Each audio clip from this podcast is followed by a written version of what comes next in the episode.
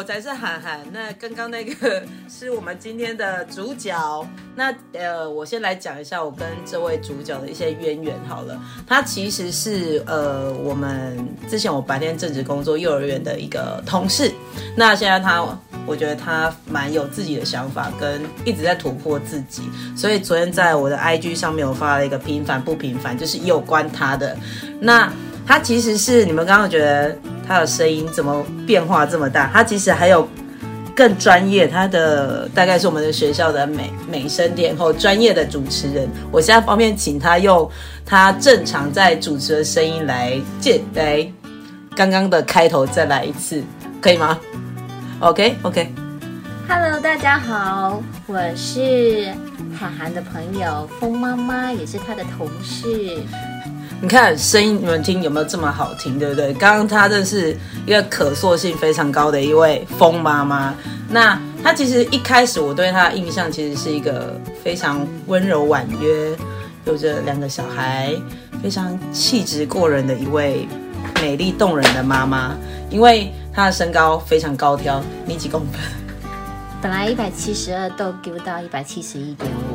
零点五公分应该不用计较，因为他整个人非常的高挑，那真的非常有气质，而且他的穿搭，我觉得他可以从一个可能市场，可能菜市场或是地地摊货那种路边摊那种，他都可以穿出各种各式各样的时尚。他之前还有发过那种一周穿搭，然后他都。非常就是把他之前这个是什么时候买的，还有他爸爸妈妈妈妈的衣服也有穿过，真的觉得认真觉得他的穿搭非常的强大。那其实我对他还有一次最大的一开始有改观的时候，是他从长发变成的一个短发俏妞，非常酷，真的。那要剪从长发变短发，要非常的有勇气。那他呢，在我们学校有那个万圣节活动的时候。他其实蛮算前卫吗？对，你觉得你自己这样算前卫吗？算无厘头吧，超级算无厘头，也也算。但因为我们那时候学校算是一个有一个主题叫红衣小女孩，那我们就是大家都穿红色。大家猜看有没有那个周星驰非常有名的一电影？那个包租婆，先大家可以想象一下，包租婆就其实短发，头发卷卷的，然后咬着一个东西，但她不是，她是我们是万圣节嘛，西洋的鬼节，所以呢，她把自己的全脸涂白，有一个大的黑眼圈，脸上点了一颗大黑痣。对，你们想象一个非常温柔婉约、气质过人的，就是媲美空姐吧？我觉得。应该是可以的，就是那个，我觉得那个状态整个非常的好。然后我觉得那次就是大家整个对他哇哇塞，这可塑性极高。对，那因为后期我们学校还有办万圣节活动，他还有一次是女扮男装，他买了一件那个肤色人家那种肉身衣，然后他扮成什么嘛？因为那个是我们是做森林的一些动物，他扮成了泰山。然后我真的觉得超级像的，因为他那时候已经完全就是短发的状态，而且他非常 open，小孩对他还有老师家长对他的那个印象真的非常深刻。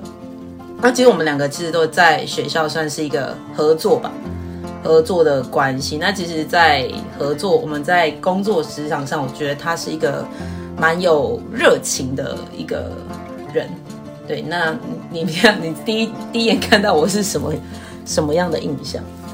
第一眼看到的话，就是我对韩寒的印象就是，应该不是说印象，就是认真觉得他学习能力非常强，就是尤其是我最不擅长的三 C 产品，然后他都可以克服它，就是只要不能够不花钱修理的，他都有有办法把它搞定。然后说明书翻一翻，或者是上网查一查，他就把它弄好了，真的没有什么难得倒他的事情。哎，也也也是有啦，也是有。有些像你，你有些地方就是，因为你常说我的图文影像记忆超超快，但我认真说，我看的书我就想睡觉。嗯，对他，因为像那个风妈妈，其实她的我觉得她的文笔，她常看书，但我常跟她说，我看的一页书我就想睡觉了，这样子。那其实像风妈妈现在这一年一两年吧，这一两年其实蛮致力在致致力于我们的环境永续这块。那其实她一开始，我觉得她很酷，我觉得很酷一点是她带着孩子去类似进行攀岩、溯溪，然后带着她的两个小孩有她的老公一起走向大海。我认真觉得。超酷，超酷的。那你有没有觉得，你那时候在做这件事情的时候，外外界有没有很多不一样的声音出现？你可以跟大家分享一下吗？当然是有啊。例如，我就我就一个很典型的金氏金氏媳妇，常常会接到那个关切的电话。有比较经典的，有一次就去那个，现在已经封锁了，好像是头城那边的。阴间石吧，哦，对啊，那个阴石加阴间石，之前蛮完美完美打卡地。对，然后我就去那里，其实那里就是它就是你知道，塑造一个俯瞰的那种空间感，就是角度问题而已。但是拍起来角度真的非常的惊悚。对，然后嗯，就来得到了长辈来电的关切。然后后来呢，我是疯妈妈嘛，当然是不可能。就是这样，就放过我自己。对啊，然后就开始带他们去跳瀑布啊、溯溪啊，然后都是在成人的世界里是比较危险的动作。还有就是用滑步车直接去做山间的越野。真的，真的是那时候他都会做一些记录嘛。那因为你的小孩是年纪都没有到。算真的，比如说国小的小六这种年，他的小孩其实那时候好像中班跟小一，嗯，哥哥是差不多三岁就开始骑滑步车，然后四岁我就带他去山里滑了。在山里滑滑得动吗？因为山里不能滑的地方，我就是用扛的，嗯，帮他扛，然后可以开始滑，他就就是他，因为他很喜欢那种嗯俯冲的快感。但是我觉得那一个动作对小朋友前庭刺激，因为他要去刹车，还是去做一个平衡的那个种刺激是很够的，但是好像也有点太多，他现在有点过动。可是我觉得他就是就是这样看他长大，其实他有慢慢的在稳定了一些些。可是我认真觉得，呃，虽然我自己有在进行体能这块，老实说，让小孩直接进入非常实实体的。算 VR 场场域吗？三 D 立体、无敌立体，小孩的体能上都没有一些，就是可能走，就像有些小孩可能走一段路就说：“妈妈我好累啊，妈妈我好累哦”之类的嘛。有啊，我们家妖女就常常发生这种事情。常啊，爸爸你做负重训练还是爸爸做负重训练？我基本上。我是不管他们的，可是爸爸就会舍不得，因为是前世情人。对，我如果我自己带出去，我都没有再管他们，就是。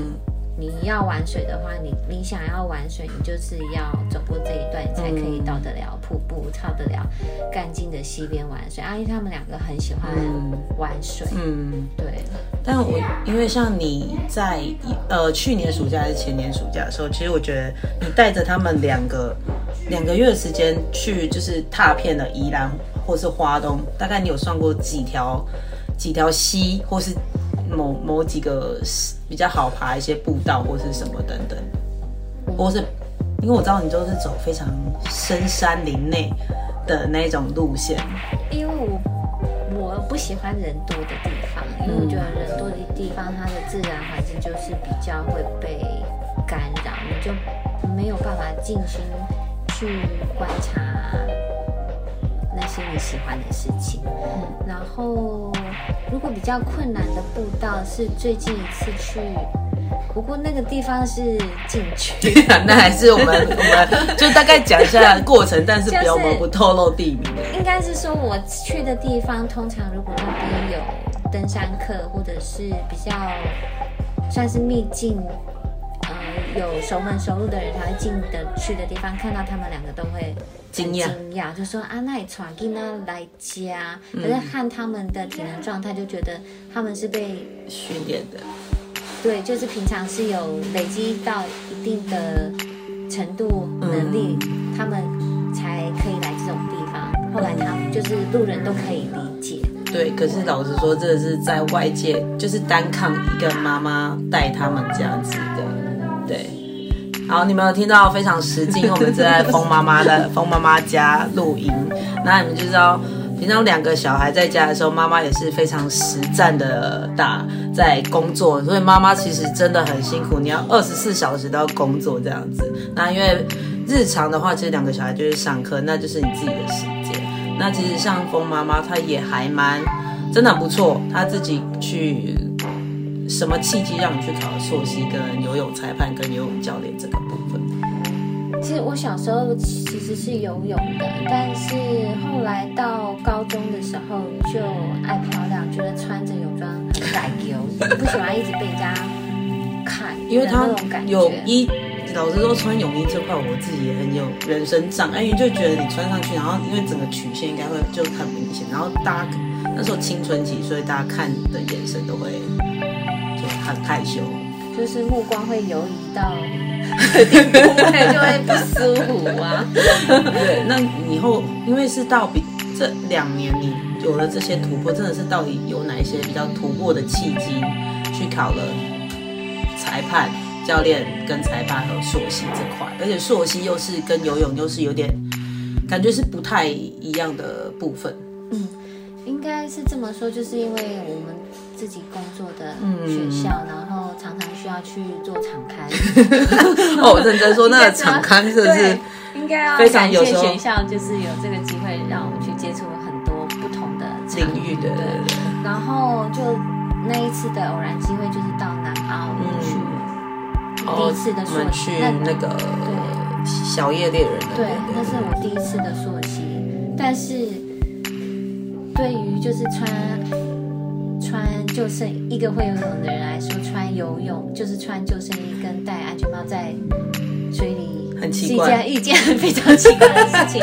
我就开始在思考说，为什么要这样嗯玩？但是当然是基于是就是安全，这是非常重要的。后来就去过了一次，然后我就想，哦，原来是可以这样子玩的。那些溪流。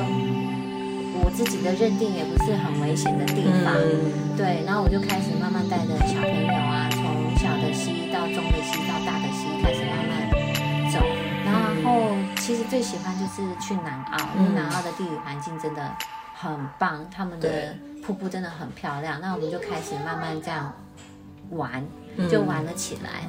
那呃，其实朔溪。我都会跟朋友说，朋友问我说为什么会带小朋友去溯溪？因为溯溪它的嗯提供的条件，体能条件蛮好的。对，其实那时候我们学校刚好去那次，其实我认真说，你溪流虽然看起来那时候刚好水位比较低啊，可是你在那个。一整个这样子下来，哦，体力其实很好的，你还要边顾着工作，然后你还要顾及小孩的安全，对，但是你要跟着瘦下来，对，其实是整整场下来是蛮耗体能的整个状况这样子。那后期其实你也蛮，就是几乎每个假日你都去南澳，那几乎就变成后花园了，因为那边的水我还是觉得是最干净，因为南澳的水。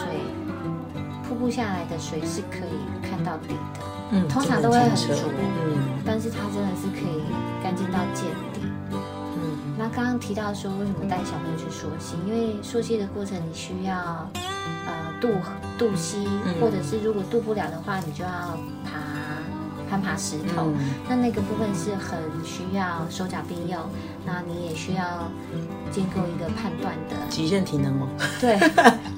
对，就是要判断能力，说，哎，这里供水路可以吗？还是要往上攻？要怎么去找出路？嗯，然后可以安全抵达你想要的位置，那个都是需要动头脑的。嗯，那我觉得大自然的环境就是可以带给我们课本上没有的东西。那你这样子，比如说溯溪这段小孩子的成长，你有没有什么感觉有什么不一样吗？我觉得到。他们还小的时候，我倒看不出来。可是，我觉得很多孩子会很喜欢跟他们玩，因为他们愿意他们就是愿意去冒险，嗯，就是会去尝试他们带着别人去做不敢做的事，对，可能别的孩子都会，爸爸妈妈会说啊，这样不行，好危险会啊！会我都没有，我我是比较少做这样的动作，因为他没有去靠自己的眼睛、靠自己的手去发现的话，他不知道，那真的很危险，危险跟不危险自己去做分别，这样对，就像常常说的，有一种人叫做蛤蟆觉得冷，对，对，那他不是自己，所以现在的小孩他根本不知道现在到底是热还是冷，他不知道穿几阿妈叫我穿，妈妈叫我穿，然后没有办法自己去分别说现在到底是冷还是热，然后人家跟他说很热，你不要穿，他说不行，阿妈叫我穿，他反而会有这种算是蛮奇妙的认知这块。觉得生活经验还是要透过自己本身去累积，才会真的变成你自己的东西。对，真的对。啊，嗯那会去考溯溪指导员，是因为我想要知道，嗯、这样的环境下怎么玩才安全，怎么样带着孩子去玩才是会让我自己放心，然后他们也安玩的很安心的方式。那呃，我自己的很多蛮喜欢大自然，然后我也是觉得。呃，如果可以让大家都知道，哇，外面这么好玩，嗯对，那会是一件很美好的事情。嗯，是真的还不错的。那因为我们刚刚讲说，我们其实都是因为学校的关系，我们的工作环境让我们去进而去接触到这么多领域。那像游泳，其实我知道也是。那其实，在你在考游泳教练跟游泳裁判的时候，有没有遇到比较困难的地方，或是一些障碍啊，需要去克服的这个部分？我觉得克服就是，我觉得我太晚，太晚发现自己 对，去记得自己喜欢水水这件事情，就是太晚，因为我开始又回到水里，已经三十九岁了。那其实，在体力上，我真的觉得差很多，这是我佩服的，就是两个孩子有有就是已经三九四十这样子的。然后以前有一间公司，就是教练说要在十五分钟以内完成。对，我们那时候就是小孩子体能就是很好，不怕也不怕，不怕被超不怕的。可是到这个年纪去游 到 double 的时间，我就是会觉得很气馁，嗯，因为体力就是核心，不管是核心力量或者是那个游泳技巧，嗯，就是需要一点时间把它找了，拉回来。嗯，对，就是一直在拉拉游泳的感觉，就是大概拉回来，大概花花了一年的时间。哦，这么长，对，因为虽然说你身体还是有记忆，嗯，虽然你小时候经过训练，可是你游起来你怎么就是不对？就也比较笨重一点点，然后你就是永远，而且你又一直想说你要突破你给自己设定的那描述，但是一直无法突破，然后自己心理上可能也会有点丧气，会啊，就是以前是拿金牌的啊，然后 在有自己就是记录完时间的时候就，哇，我怎么游这么久？就是真的会有一种就是怎么一直突破不了，突破不了。可是我真的觉得你的毅力真的很厉害，那个那一股毅力啊，就是坚持你一直走下去，就是变成一种习惯，生活习惯吧，算是。嗯，算是就是有一个目标以后，就想要一直会一直想要去突破它，因为你一定会知道自己的状态还可以再更好。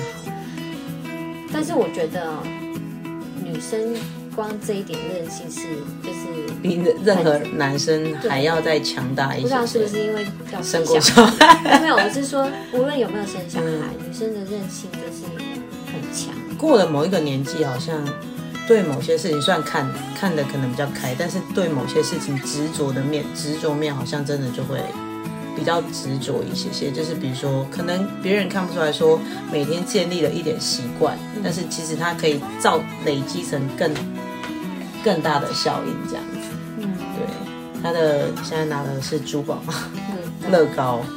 对，其实乐高也算是一个刺激小孩，还蛮不错的。对那现在你游泳裁判的部分的还有在进行吗？有啊，五月有一场。可是现在最近疫情，今天不是他们其实有限定，就是人数不能进入那么多而且几乎都是办在户外。哦，那就也其实还好。对，那你觉得当裁判的时候，那个气氛是如何？紧张的吗？哦，会哦，会很紧张，尤其是看到高中组那种那个秒数，嗯，真的是零点就是零，就是会很很会很激很激昂。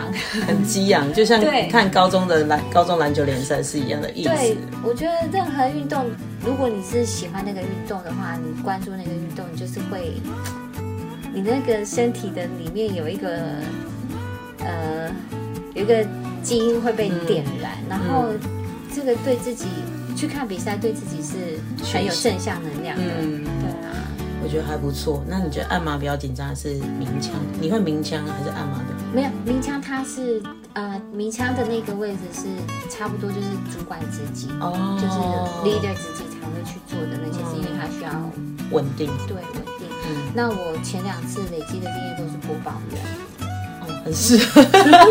因为他们也是觉得就是很适合，但是我还是想要试试看，不所以一样的对所以这一次会是那个重点计时，但是还是看就是前辈他们怎么去安排。重点计时，我觉得按码表那个手应该 是手抖吧？按码表，但是因为我们宜兰的资源就是真的比较少，嗯。然后，诶，这个就是然后没关系，就是不方便说，没关系，对没关系，所以就是所以都手都还是持都是还是游泳的部分还是手动模式，嗯，比较有电子的，对，嗯不然他们只要出墙就可以，也是。那个手动模式那个我赶快联络一下我的好友，那个你们记得随便撞一下那那个龙舟码表，那个也帮忙一下哈。对，可是这个需要反反正运动这种东西就是要被推广啊。对，其实我对在宜兰这一块游泳这一块比较慢一点，所以我们一直没有金牌。啊是，虽然说那个之前全明星有一个啊是哪一个啊？屁城好像也是游泳，还是的蛮厉害，但是宜兰其实在地宜兰的孩子其实都还蛮不错，像水球运动就是宜兰啊。像水球运动，有几个朋友们打水球，其实真的还蛮不错的，只是真的是宜兰需要被看见。对啊，因为看被看见才对，真的是桌球也是刚好，这是林云儒他有这样的成绩，宜兰的运动才能被看见。那其实宜兰在地子弟各个，我觉得是像我自己本身，就是我们会去台北持续的上课进修。也老实说，宜兰的某些资源是比较少一点点，但是我们去看了外面的可能其他教练，就说哇，世界才这么大，就是哎，而且可以学到不一样的东西，我们。学着，然后再回来去延伸，教给各部每个人这样，然后每个人去进步。我觉得就是得到反馈会是更多更多的这样子。对，那其实像昨天，呃，依然还是雨天，依然最有名的名产是雨。那其实风妈妈，其实我觉得，呃，她做环境永续这块，然后她开始推动净滩，然后也成立了一个算成立吗？嗯，也就成立了一个正式成立。然后昨天它是第一场的假日场，呃，它那个名字叫粉丝专业可以搜寻海边的接力赛，他是创办人风妈妈，那呃，我们请他来讲一下，就是呃净滩这块。为什么要净滩，就是你可以讲一下比可能如果你怕大家觉得太深奥，你可以讲一下比较简单一点点，对，因为我们没有要对象来讲，可能对比较呃。呃，成比较年纪，大家年纪范围比较年龄层大一点，二十加以上，或是十八加以上。那其实我先想一下我好了，我昨天呃之前就一直嚷嚷着说要去参加静态这块，可是因为他之前平日常就是可能碍于时间，就一直没办法参加。那昨天参加了假日场，其实。算下雨天，然后开车，然后差点迷路。我认真说，我差点迷路。那一块真的很难找。然后我想说五节那个大闸门，我知道在哪里，但骑家车经过，然后开车我上面还载了三大两小，所以到的时候就啊，这是哪里？快点！然后还没讯号，手机还没有讯号，你知道吗？然后开到那边的时候，因为下雨天，所以那个沙子其实都是泥泞，然后要好险那个你的那个老公是。那个神队友，那他叫我们这边回转，然后做一些交通指挥，这样他本来没有想到自己爬车要爬这么远，很远，对不对？对他本来想说很远的。大家都找，我们天真的都觉得大家都会找得到，可是因为大家的手机可能系统不一样我老对对对定位位有点不一样，对定位应该会有点不一样。然后我们在开车过程中，然后我就跟我那个车上那几位我的 Uber 乘客就在那边尖叫说到底在哪里，然后赶快求救，有已经到了同事说，哎、赶快到了没？到了没？这是哪里？哎、手机还没有讯号，你知道吗？这整个就是一个有点有点惊恐，然后我想说，哎、进摊既然都答应了，然后因为我有跟我妈说，其实我跟我妈说，哎、妈，我今天要跟那个风妈妈今天去进摊，然后我妈在看下雨嘛，我妈就说，你你烟狼哦，就说你很闲哦，然后其实我们我们在车上也聊这块，对，我们也聊这块，结果大家的答案都一样，妈妈说。啊，你是烟狼，你是气你是笑哎，只是大概家长辈的长辈会觉得雨天应该就会这种东西会取消，但是进摊其实是，我觉得昨天进摊完了，大家想，大家可以听众可以你们在听着的过程，然后可以想一想象，你们在海边，你们你们觉得会捡到什么东西？我觉得你去当下你去捡，虽然那天昨天穿的雨衣，然后我觉得最令我动的是小孩，虽然是捡的是小碎片，小孩就是一直这样，我们就他跟我们刚好同一组，然后呢捡到我们就看到酒瓶啊，因为他爸爸就是要顾他嘛，然后呢就拖着那个装那个宝那个玻璃瓶的那一个，就装装重物那个，然后呢拿来说爸爸你的，因为我们连续捡了好几个，他就接着说爸爸你的，然后大叫他爸爸过来要接那个玻璃瓶，因为因为昨天在那边捡到的其实是大家在河口的海口的地方最常去看到就是钓鱼。好、昨天我们看到大概有两三组人在那边钓鱼。那我们其实昨天捡去在五百公尺，哦，说大不大，说小不小，就是真的捡不完哎、昨天我大概捡到最多就是有口罩啦，但是真的就是饮料杯、饮料罐、铝罐，然后宝利达嘛、阿比那一些的，然后便当盒超多。然后后来我们在车上，我们就我们自己讨论说，虽然说就是下雨天还来捡，但是可是在车上反思自己，就是说，哎，那这样子对海，然后对下一辈或是下一代，他们看到这些垃圾会有什么样？他们会对对他们造成什么影响，或对环境会造什么造成什么影响？而且还会想说，啊，真的为什么在海滩会出现这些东西？对，然后我们再请风妈妈来帮我们，就是讲呃叙述一下她的理念，跟她这几次进滩以来的一些感想、心得感想，分享一下这样子。本来我一开始没有想说要捡垃圾，我人生规划不是这样走的。本来是要去当游泳教练，要教小朋友游游泳，然后结合一些公益的回馈。但是捡垃圾的契机在，捡垃圾的契机就是迄当阵就是疫情爆发，嗯都位都袂使去，我嘛唔敢去游泳池游泳游泳，怕被感染。嗯对啊，就是尽量降低自己接触人群的机会对，。然后就去海边啊，海边最最宽啊，没人管啊，嗯，也不会有人想要去那。那我自己又很爱晒太阳啊，那真的有一阵子真的晒到有够黑，我们大家都劝他说：“你可以不要再晒了吗？你可以不要再晒了吗？”我真的觉得，嗯，真的晒，他连他两个小孩都晒得非常的古铜色，就是脱下来还有一件比基尼，对，还有夹脚拖，对，好，我们再然后就去海边，然后。一方面我就是真的很不喜欢人多的地方，所以我就去人少的海边。然后一般我们会去的景点都是外澳啊，嗯或是豆腐家啊，就是比较观光客区域对，的，那边就是干净，因为有游客的地方就会有人整理，有人管理这样。对。那我就去没有人整理的永正海边。哦，永正海边我知道那很精彩，永正很精彩。哇，但是怎么这么多？那我就这就去车上找看有没有东西可以开始装垃圾。嗯，然后我想说这样看剪一剪，OK。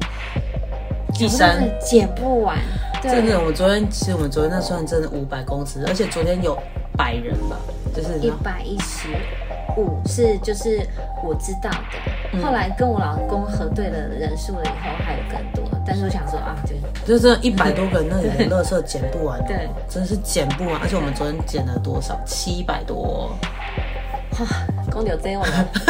哦，因为计算机后来因为下雨下太，就是开始又越来越大，有点故障，所以那个数据不不太准。按不就是发动白卡车再细走，三栋半的卡车载了四趟，来回四趟。其实，而且认真觉得啦，大家都有机会可以来静谈一下，了解说对，乐色对于海边，因为海边其实是你们要想。像我自己那个工作室那边教练演的养的水母，你要想水母是要在非常干净的水域它才发育的好。那你们都大家都知道是海龟，它会缠住渔网。哦，昨天的确有有渔网了，昨天有捡到两三两三组有人有夹到渔网，然后口罩。你要想它，你要想海龟被缠住渔网，嘴巴里面夹咬了塑胶套。那比如说你里面你们吃的鱼会不会跟这些有影响？这些都是息息相关的，对啊。那其实是，所以昨天那个平凡不平凡，所以我觉得风妈妈应该是选的不平凡这条路吧。对，就是万万也没想到自己是变成在海边捡垃圾的人啊。但我觉得这意义蛮好的，因为他在做这件事情。的时候，就是他预前面还自己安排了一个一个礼拜徒步去探索宜兰的海岸线，然后他可能也是你是在预备说下一场的海岸线要捡哪里，还是先观察一下那个我们哪一个地方的海费比较多，还是都有？因为我常常带孩子出去，嗯，然后我不我觉得如果只有那些景点才可以。让大家这样子玩啊，我觉得有点可惜。就宜兰地理条件来说，真的太可惜了。其实宜兰地理条件，我不得不说真的很好，但是有一些有一点就是游客太多。对，所以我们就是要 往没有人的地方去玩，但是没有人的地方去玩却不安全。对，对啊。因为老实说，宜兰很多深山的地方其实是游客真的不知道，但是那个危险性其实会增加很多。因为像我自己，我家自己是靠山边的，那边是老实说啊，白天游客很多，但是不太会经过我家那区。但，我在求救各位听众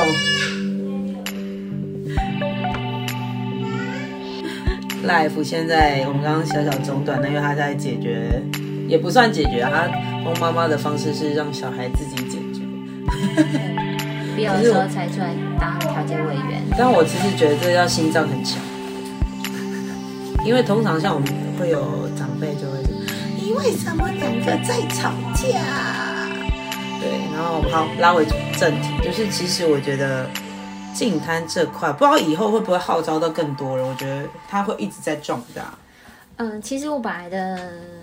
成立的初衷就是希望每一个孩子他想要去海边玩的时候，门一打开，是干净的，看到龟山岛往龟山岛的方向走，他就可以看到家。对 对对，离乡的人来说可以看到家，但是他往龟山岛的方向出发，他就会有一片的干净安全的沙滩可以玩，他不用特别跑到，比如说我我住宜兰市，我需要跑到开四十分钟的车。到外澳去，或是芙蓉。对，那那海就在我家前面，为什么我不能就这样走出去？以前我们小的时候去海边玩的时候，很干净的。对，其实以前的永镇海边很干净。对，就是还没到沙滩就开始脱鞋跑啊，都没有关系啊。可是。你看昨天捡就是很多碎玻璃，对，碎玻璃真的很多。小孩的小孩的功能是捡碎玻璃，他们的其实小孩观察力超好，他们可以捡到我们看大人可能眼睛的眼周范围看到看不到的东西。而且昨天捡到蛮经典，是有一个黑色的大水管。对，那个有可能是渔船上面丢下来的。对，其实我们昨天捡的那个位置，地理位置比较。呃，怎么讲比较很重要的一个位置，因为它是东山河口、南阳溪跟宜兰汇集河对汇集的地方。那它资源多，资源多，河川。我知道你 没关系，就是河上游，就是河川下来的垃圾。冲击下来，冲击下来的地方的，也是算一个堆积啦，是泥泥沙，不管是泥沙或是它里面夹带的。物品，嗯，东西也都会在里面这样，还有拖鞋，还有衣架，那个很常见，就是整个衣柜也会有，因为呃，一很多居民就他会直接就是日就是丢抛垃圾在河里面，哦然后我们常常捡到整包好好的，大概诶可能刚丢一天而已，从上面流下来的那一种居整家垃圾垃圾整包的，对，这是很常见的。我昨天那时候，我昨天捡到整袋的，应该也大概是这种。差不多里面就是他可能不想分类啊，觉得去那边等垃圾车很麻烦啊，他就就是直接丢这样。对，就直接丢到河这也是没有办法，有每个人的习惯或什么，其实也没有办法去阻止他人去做这件事情。对啊但是我们就是尽我们一份心力这样子。对，那昨天那个为什么会选昨天那个点？你看你就迷航了，对，超迷航的。对，因为那个点不是热门的点，所以它很容易被忽略。嗯，那那个点的对面就是南洋溪口水鸟保护区。对，对，那其实那我们的那个南洋溪口的那个湿地是台湾十二大的指标性湿地之一。那呃，它是也是宜兰县不全台最大的水鸟的热点，哦全台最对最大的。嗯所以我们的生态资源这么丰富，可是我们提供生物的环境却是这样子，那生物不好，我们人类怎么会好？对，其实它是会一一节扣一节，就像你看一个金字塔从底端开始消开始消耗，今天的沙子不见，它就慢慢的会整座金字塔都不见。其实这是息息相关在这个部分。那其实像风妈妈，其实在这块是认真说，我蛮佩服，因为有时候啦。因为她一直说不要讲佩服这样，但是有时候其实我觉得要做这件事，其实是要真的很有毅力的。那要拿意义来讲，我认真说，他游泳这块，每天要早起五点多晨泳，然后去很冰很冰的涌泉水游泳这件事情，是一件很猛的事情，因为那个水真的很冰，我就住那，所以我认真说那个水真的很冰，真我。今晚是无时间游啊，因为要做的代志休休息息，有时现在变成有空才去游。但是我真的觉得有这个信念都是好的，而且其实我昨天刚好看到里面有发文，就是他现在也是一起下来的嘛，然后他等假日常等很久了，对，因为他白天他也是一个还蛮热血的护理师啊，对，因为我们之前办跟那个台湾银行啊，就是对 Trust 合作的那一个，他没有跟到，他他因为有鲜肉，超多鲜肉，他我知道他又高又猛。对，然后昨天的太嫩，昨天的肉那个鲜肉比较小一点因点。为，那个就是还没满十八，昨天那个有一个救护员十七，对呀、就是但是就是他们一开始开救护车下来的时候，大家我但本本来是要救海费的，结果是救先先救护车，那时候我那个喊，我那时候心里想。那个那个运动界的、激励体能界的大力士们，可以出来把救护车抬出来吗？可以把救护车抬出，直接扛起来就好了。然后那一天，昨天刚好是有那个划船队的罗高的划船队的孩子啊，所以刚好就是一起把车子推出来。那我们还在一开始还开玩笑说，海费还没减，就先救救护车，对，对就还蛮有趣的经验这样子。对，那呃，最后风妈妈有没有什么想要对听众说的？就是可能鼓励在听的朋友有什么，就是面对这么不一样的，你要做任何一个选择，或是你要突破自己去跨到另外一个领域的舒适圈的时候，有什么建议，或是有什么话想跟大家分享？就是你一个。一个这样子过来，一路这样子过来的心路历程，然后可能总结一句话，因为我昨天真的只有想到平坎、平凡跟不平凡，你想要变成怎么样的人是你自己选择。可是我觉得，你当你做了这么多有意义的事情的时候，就是走过这一路，你有什么话想对大家说的？这样嗯，觉得就是目标可以先设定，但是不要把自己不要限制自己，也不要把那个框框先画好，因为你不知道你会遇到什么样的人，或者是你会嗯发生什么样的事，或者是会有什么样的结果，都是你意想不到的。因为就像我去。土不管它怎么样，海岸线就是我想要知道，就是我们依然这么美，那它到底多美？嗯，对，但是就是发现很多人事物就是都是彼此牵动的，所以你哦，我要讲一点，就是不要去怨恨或者是生气你遇到的事情或者是人，因为这些都是将来奠定你就是往未来那一条康庄大道的奠定它奠定你自己的基础，因为这些都会让你呃成长，然后产生不一样的想法。当你开始能够同理他人的心，或是同理他人的想法的时候，你就会容易，呃，应该不是说很容易，比较容易成功。嗯，对，因为你没有把自己框住，那你的想法不一样。对的世界就会变很大。因为我也是因为就是开始就是呃走出更多的框框外面了以后，然后有机会接触到更多不同领域的人，出去的时候，你就会得到很多你意想不到的礼物。它真的是礼物。这我认真的承认，因为其实真的跨出去，除了需要勇气啦，但有时候，呃，我我之前一开始我会选择有把握我才去做，但后期其实会觉得啊，真的就是要去做，你不做，你可能想了太多，可能觉得因为什么事你而困住你自己，你反而不去做，你就一拖再拖，反而到了最后就是没有办法去完成它。对，永远什么事情都没完成。所以冲出去之后，虽然诶、要收回来是不可能的、但是我觉得冲出去之后，你忽然觉得，对，真好，我做了选择。不管说你遇真的，不管说会遇到困难，或是他有很糟的状况，但我觉得这人都是自己要去面对的，你才能有足够的去成长。虽然说我年纪是比风妈妈再略小个几岁，但是我觉得心境上真的是真的是有差。虽然我还待磨练。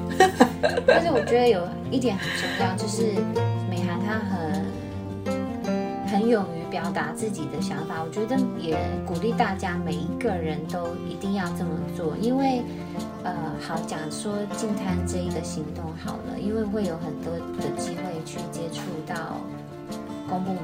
嗯，那其实我们不是要形成对立的关系，或者是敌对的关系。如果你可以把你的想法说出来，也许你也代表了某一些人，嗯，然后或者是为什么样的事情、什么样的人发生，这一点是非常重要的。那你的想法，当你的想法让人家知道了，不见得人家会就是别对方会接受，但是人家听了，他可能自己会有不一样，可能会想，对，而且他会记得嗯，记得这件事情，或者记得这个事件、这个人。因为我们比较特讲的方式很特别，他就会永远这件事情就会可能烙印在他的记忆里面有这件事情。那为什么不要去形成对立？因为我刚刚都是都会丢，哎丢，你都是都会丢。那如果你一旦你形成对立关系没有好的话，它的发展的方向也不会是好的其实我觉。得就算有对立关系，如果你过了一些时日，其实人事都会改变、嗯啊。如果你自己还是永远都下不了台阶，或自己拉不下脸，我觉得对立关系永远会存在。对，然后两个人也不会，才是白色。两个人可能也不会有所成长，或是用不同的心态去面对你现在要面对的人事物。谢谢。我觉得看法都会蛮不太一样的。嗯，对，好的，我们今天的海岸的 podcast 要到要结束喽。